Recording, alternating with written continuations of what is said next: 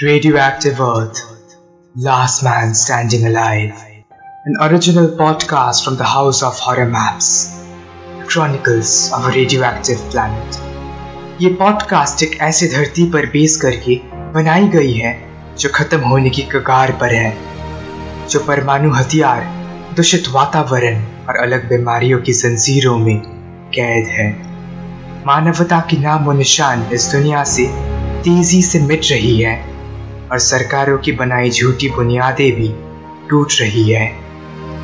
भले ही ये पॉडकास्ट एक फिक्शनल वर्ल्ड पे बेस करके बनाई गई हो, इसमें बताए गए हर टेक्नोलॉजी अभी हमारे सामने मौजूद है और इनकी बढ़ती यूज से हमारी दुनिया का भी यही हालत हो सकता है भविष्य में, in the next two hundred years, क्योंकि भविष्य में हर संभावना संभव है और हम धीरे धीरे भेद के दीवारें खड़ा करके दुनिया के अंत को एक मकसद दे रहे हैं। ये पॉडकास्ट संपूर्ण रूप से फिक्शनल है or in reference to real-time events and names of countries and agencies are only for the purpose of storytelling.